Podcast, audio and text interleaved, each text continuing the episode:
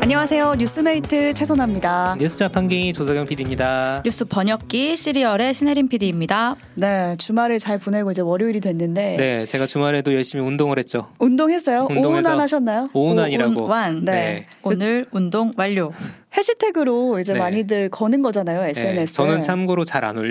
이런 거는 이게 민망해서. 아무나 올릴 수가 없어요. 오늘 정해놓은 운동량을 딱 소화를 네. 했을 때 약간 뿌듯한 마음으로 음. 오늘 운동 완료 이렇게 올리는 거잖아요. 저희가 오늘 컨셉을 좀 바꿔봤습니다. 그래서 네. 오늘 하루 소화해야 되는 뉴스를 나누면서 오늘 뉴스 완료 오뉴완을 준비해봤습니다. 해시태그 오뉴완. 네. 그 다음에는 중요한 이슈 한 가지를 골라서 좀 더 밀도 있게 탐구해보는 시간으로 이어가 볼까 하는데요. 먼저 해시태그 오뉴완 첫 번째 뉴스로 가볼게요. 코인 투자의 규제 김남국 의원 탈당. 탈당했습니다. 네. 어제 속보 알람이 그렇죠. 계속 울리는 거예요. 주말인데. 도대체 뭔 일인가. 이게 주말엔 뉴스 안 보려고 했는데. 근데 중요한 일이었어요. 오전이었죠? 네. 민주당 김남국 의원이 탈당한다 이런 속보가 네. 떴는데 원래 논란이 이제 재산 신고가 되지 않은 거액의 코인 60억 상당을 어, 거래한 게 알려지면서 논란을 빚었었죠. 근데 네. 어제 SNS에 나 탈당하겠다 이렇게 음. 글을 올리면서 속보가 떴던 건데 탈당 이유를 이렇게 적었어요. 자신의 문제로 당에 누를 끼치는 게 힘들다. 그래서 탈당한다. 의혹에 대해서 홀로 해소하겠다. 잠깐 음. 나간다. 이런 식으로 올렸더라고요. 그래서 처음에는 이 오- 의혹이 처음에 불거졌을 때만 해도 법적으로는 문제가 없다. 이게 김남국 의원의 입장이었거든요. 근데 국회 상임위원회 중에 그러니까 일하는 중에 일, 일한 업무 시간에. 네 업무 시간에 코인을 거래한 영상이 나오면서 좀 비난이 거세지기 시작했어요. 사실 가장 분노되는 지점이긴 했더라고요. 대중들이 음. 업무 태만이라는 게 바쁜 그렇죠. 국민 대신 표를 줘가지고 대신 일을 하라고 뽑아놨더니 지금 코인을 하고 있었다. 오늘 김남국 의원이 다른 방송에 나와서 이 얘기를 했습니다. 음. 몇천 원밖에 안 되는 네, 거래였다. 소액이었다. 그 당시에 하면서, 거래한 네, 거는 그 기억이 안 난다라고 하는데 음. 잘 모르겠습니다. 저는. 그래서 이제 이 일에 대해서 김 의원도 좀 인정하고 사과는 하는 입장이거든요. 음. 오늘 밝힌 내용을 보니까. 근데 이제 탈당했으니 끝나는 문제냐 이렇게 볼 수도 있지만 민주당 내에서는 뭐 책임지고 떠난다라는 시선도 있고 아 사실 그거보다는 분위기가 굉장히 안 좋아요 지금. 사실 그렇죠. 오전에 탈당한다고 이렇게 게시물 올리고 나서 오후 4시부터 한 10시까지 민주당에서 했어요. 열었잖아요. 맞아요. 그 원총회가 원래는 소- 민주당 송영길 돈봉투 사건이라고 검색하시면 나오는 그것 때문에 잡혀 있던 건데 이런 게 또 엎친 데 덮친 격으로 그 전에 갑자기 탈당을 딱 네. 해버리니 또 의논을 했던 거죠. 네. 그 의논 이후에 이제 나온 말들이 아, 제대로 조사도 안 받고 떠난다는 거냐. 음. 그걸 당이 가만히 보고 있으면 자정 능력이 없는 당 아니냐. 쉽게 말해서 네. 지금 조사하려고 하는데 우리나라에서 조사받아야 될 사람이 해외로 간 거랑 다를 바 없는 거 아니냐? 음. 라는 이제 그런 비유도 가능한 거예요. 그런 비판이 지금 나오고 있고 오늘 오후에 나오는 말로는 이런 비판이 워낙 좀 거세지다 보니까 탈당을 했더라도 추가 조사에 필요한 뭐 내용이 있으면 조사할 거고 음. 그 다음에 징계 내릴 거다 이렇게 지금 발표가 난 상태이긴 하거든요. 근데 국민의힘에서는 앞서 김웅 의원이 김남국 의원을 두고 뭐 투자의 귀재다 음. 이런 식으로 비꼬기도 했는데 이번에 탈당 소식이 알려지니까 국힘에서는 이 탈당이 아니라 의원직 자체를 사퇴해야 된다. 윤리에 문제가 있다. 네, 이렇게 나오고 있고 또 내일 TF도 꾸린다고 하더라고요 음. 관련해서. 네. 그래서 이번에 김남구 의원 이번 사건을 통해서 생긴 변화가 있다면은 재산 신고에 코인 같은 가상 자산을 포함하기로 이제 했거든요. 해야 된다, 해야 된다 말이 많았죠. 네, 25일에 뭐 본회의 상정되는 목표로 지금 진행하고 있다고 하더라고요. 그렇죠. 속도가 네. 완전히 붙었어요. 원래 5년 전부터 나왔던 음. 얘기거든요. 근데 이번 사건을 계기로 이거 하겠다. 재산 음. 신고에 넣겠다라는 거고. 저는 이게 나오면은 걸릴 사람들이 누군지 너무 궁금해요. 아, 혼자 하게 했겠으니까. 되면 그러니까 이걸 왜 해야 되냐면 이해 충돌 방지를 위해서 해야 된다는 얘기가 있거든요. 그러니까 의원이 법을 만드는 사람인데 자기 재산 관련 분야에 뭐 돈이 들어 가 있거나 음. 아니면 관련 법을 내면 안 되니까 이거 공개해야 된다라는 얘기는 나오고 있는데 이 이슈 관련해서 저희가 처음부터 좀 차근차근 짚어본 총정리 클립이 있지 않습니까? 지난주에 있습니다. 네, 그래서 저희 유튜브 채널에 들어와 보시면 총정리 방송 참고해 주시면 되겠습니다. 네. 네. 다음 뉴스로 넘어가 볼게요. 새벽잠 깨운 건 지진이었다. 저는 오늘 이것 때문에 또 알람을 여러 개 받았죠. 아 새벽에 새벽에. 깨셨어요? 아, 알람 저는 받고? 잘 잤습니다. 아침에 일어나서 봤죠. 저는 네. 왜 알람이 안 왔지? 제가 껐나? 음. 근데 이게 두 분은 새벽잠 안 깨셨지만 깬 분들이 있거든요. 그렇죠. 재난 문자 받으신 분들은 깼겠죠. 네. 동해나 삼척, 강릉 쪽에 사는 분들은 밤잠을 설쳤다고 하고 음. 내용을 보니까 오늘 새벽 6시 27분부터 7시 30분 딱 이제 자고 있을 시간. 그렇죠. 그리고 이제 깨실 분들 겨우 깨실 시간. 그렇죠. 깨어 있는 분도 계셨겠죠. 그때 이제 강원 동해시 북동쪽 59km 해역에서 규모 4.5 지진이 났대요. 어, 커요.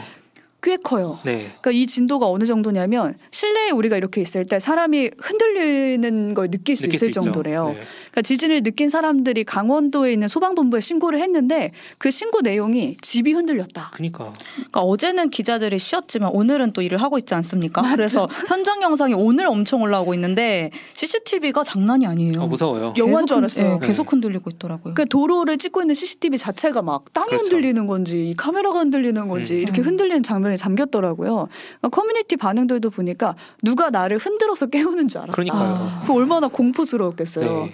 그러니까 뭐 진동을 느낀 순간 집에서 뛰쳐나왔다 이런 반응들도 있었는데 근데 이 근처에서 좀, 음. 예 맞아요. 이 근처에서 한 달 동안 53번이 지진에 그러니까. 일어났대요. 자주 발생했어요. 53. 그러니까요. 최근에 네. 이제 동해 쪽에서 지진이 자주 발생하는데 근데 이번에가 제일 큰 규모고. 그렇죠. 맞아요. 네. 그 이달이 15일밖에 안 됐잖아요. 음. 근데 지금 말씀하신 횟수 말고 이달 횟수로만 5월에만? 따졌을 때 5월에만 동해시의 지진이 6차례래요. 그러니까요. 동해시에만. 네. 아, 그 이번 지진 규모도 가장 크기 때문에 사람들이 음. 더 놀랐던 거고 이달 초에만 해도 2.5 정도였거든요. 지금 보여드리고 있는데 지금 점점 어. 계속 규모가 커지니까 정부가 불안하죠. 네, 지진 위기 경보를 한 단계 올려버렸어요. 음. 지금 관심에서 주의 단계가 됐고 그럼 이제 사람들이 물어볼 거 아니에요 전문가한테 이거 뭔가 대지진의 전조 증상 그렇죠. 아니냐 음. 이런 공포감이 들 수도 있어서 물어보니까 전문가들의 말도 무서웠어요.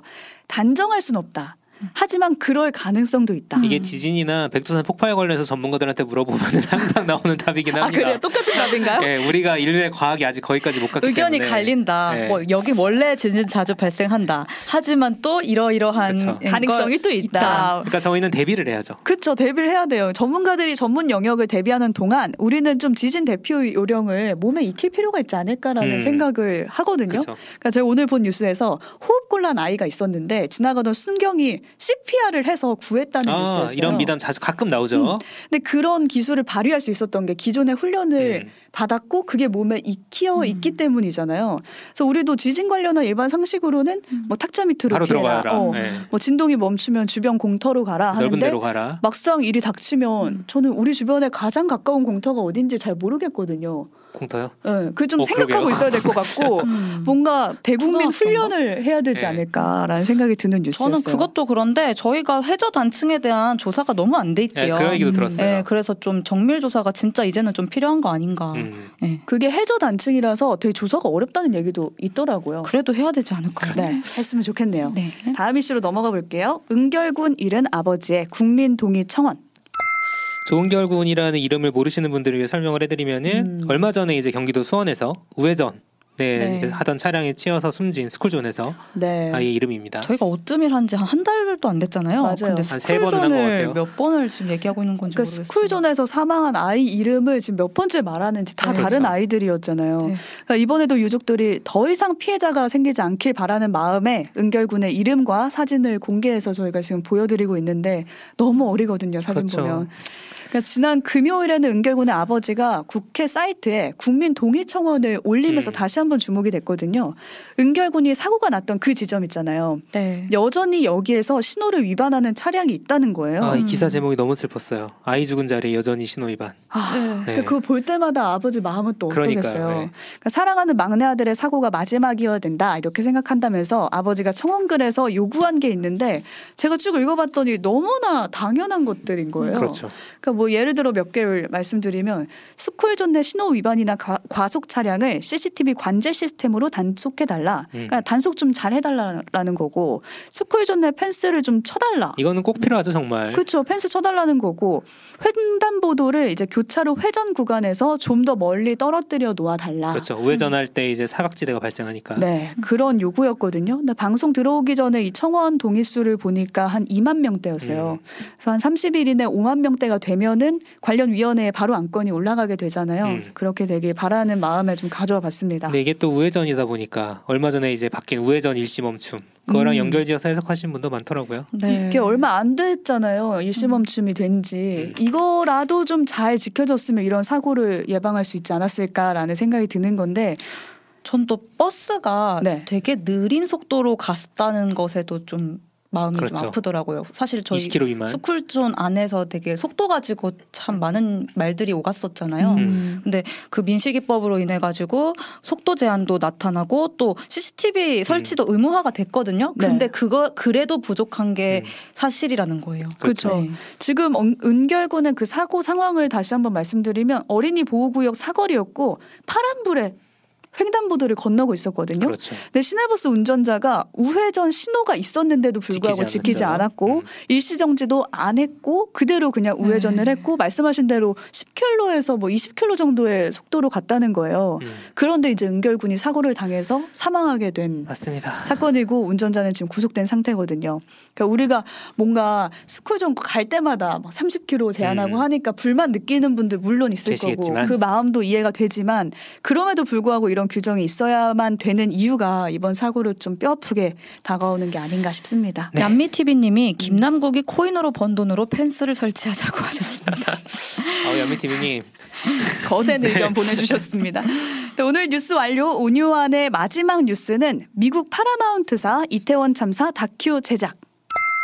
이게 제가 저희가 오늘 왜 이 뉴스를 가져왔나 궁금해하신 분들 계실 것 같아요. 음, 바로 내일이 이태원 참사가 200일이 되는 날입니다. 그렇습니다. 그렇죠. 네. 그래서 시청 앞에 분향소의 시민들도 찾아오고 있는데 미국 CBS 방송의 OTT 플랫폼 Paramount Plus에서 우리 이태원 참사를 다룬 다큐멘터리를 제작한다는 그렇죠. 거예요. 미국에서. 미국 미국 CBS.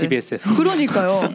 한국 CBS 말고 한국 CBS가 했어야 되는데 네, 미국 CBS가 하네요. 네. 다큐 제목이 Crush래요. 그러니까 군중이 네, 충돌한 맞아요. 참사 상황을 의미하는 음. 것 같고 이 다큐 제작자가 누구냐 이걸 좀 찾아봤더니 지난해 라스베이거스 총기 난사 사건을 주제로 다큐를 음. 만든 사람이 또 이 Crush를 음. 맡게 됐다라고 하고요. 크러쉬에는 이태원 참사 발생 과정부터 사고 원인까지 다 들어간다고 하니까 한 올해 10월 전후로 공개된다고 음. 하거든요. 음. 그러니까 우리나라에서는 티빙이 제휴가 되어 있어서 볼수 있지 않을까. 네. 오늘 해봅니다. 오후에 또 유가족 협의회랄지 시민대책회의랄지 관계자들이 또 법원 앞에서 책임자들 제발 좀 저- 정확하게 책임질 수 있게 해달라고 또 요구를 하셨는데 네 좀 정리가 잘 됐으면 좋겠는 바람이 네, 아직도 있습니다. 현재 진행형이어가지고 그렇죠. 우리도 네. 좀 집중해서 봐야 될 콘텐츠가 아닌가 싶어서 가져와 봤습니다. 여기까지 오늘 뉴스 할당량 소화시켜 봤습니다. 오늘 뉴스 완료.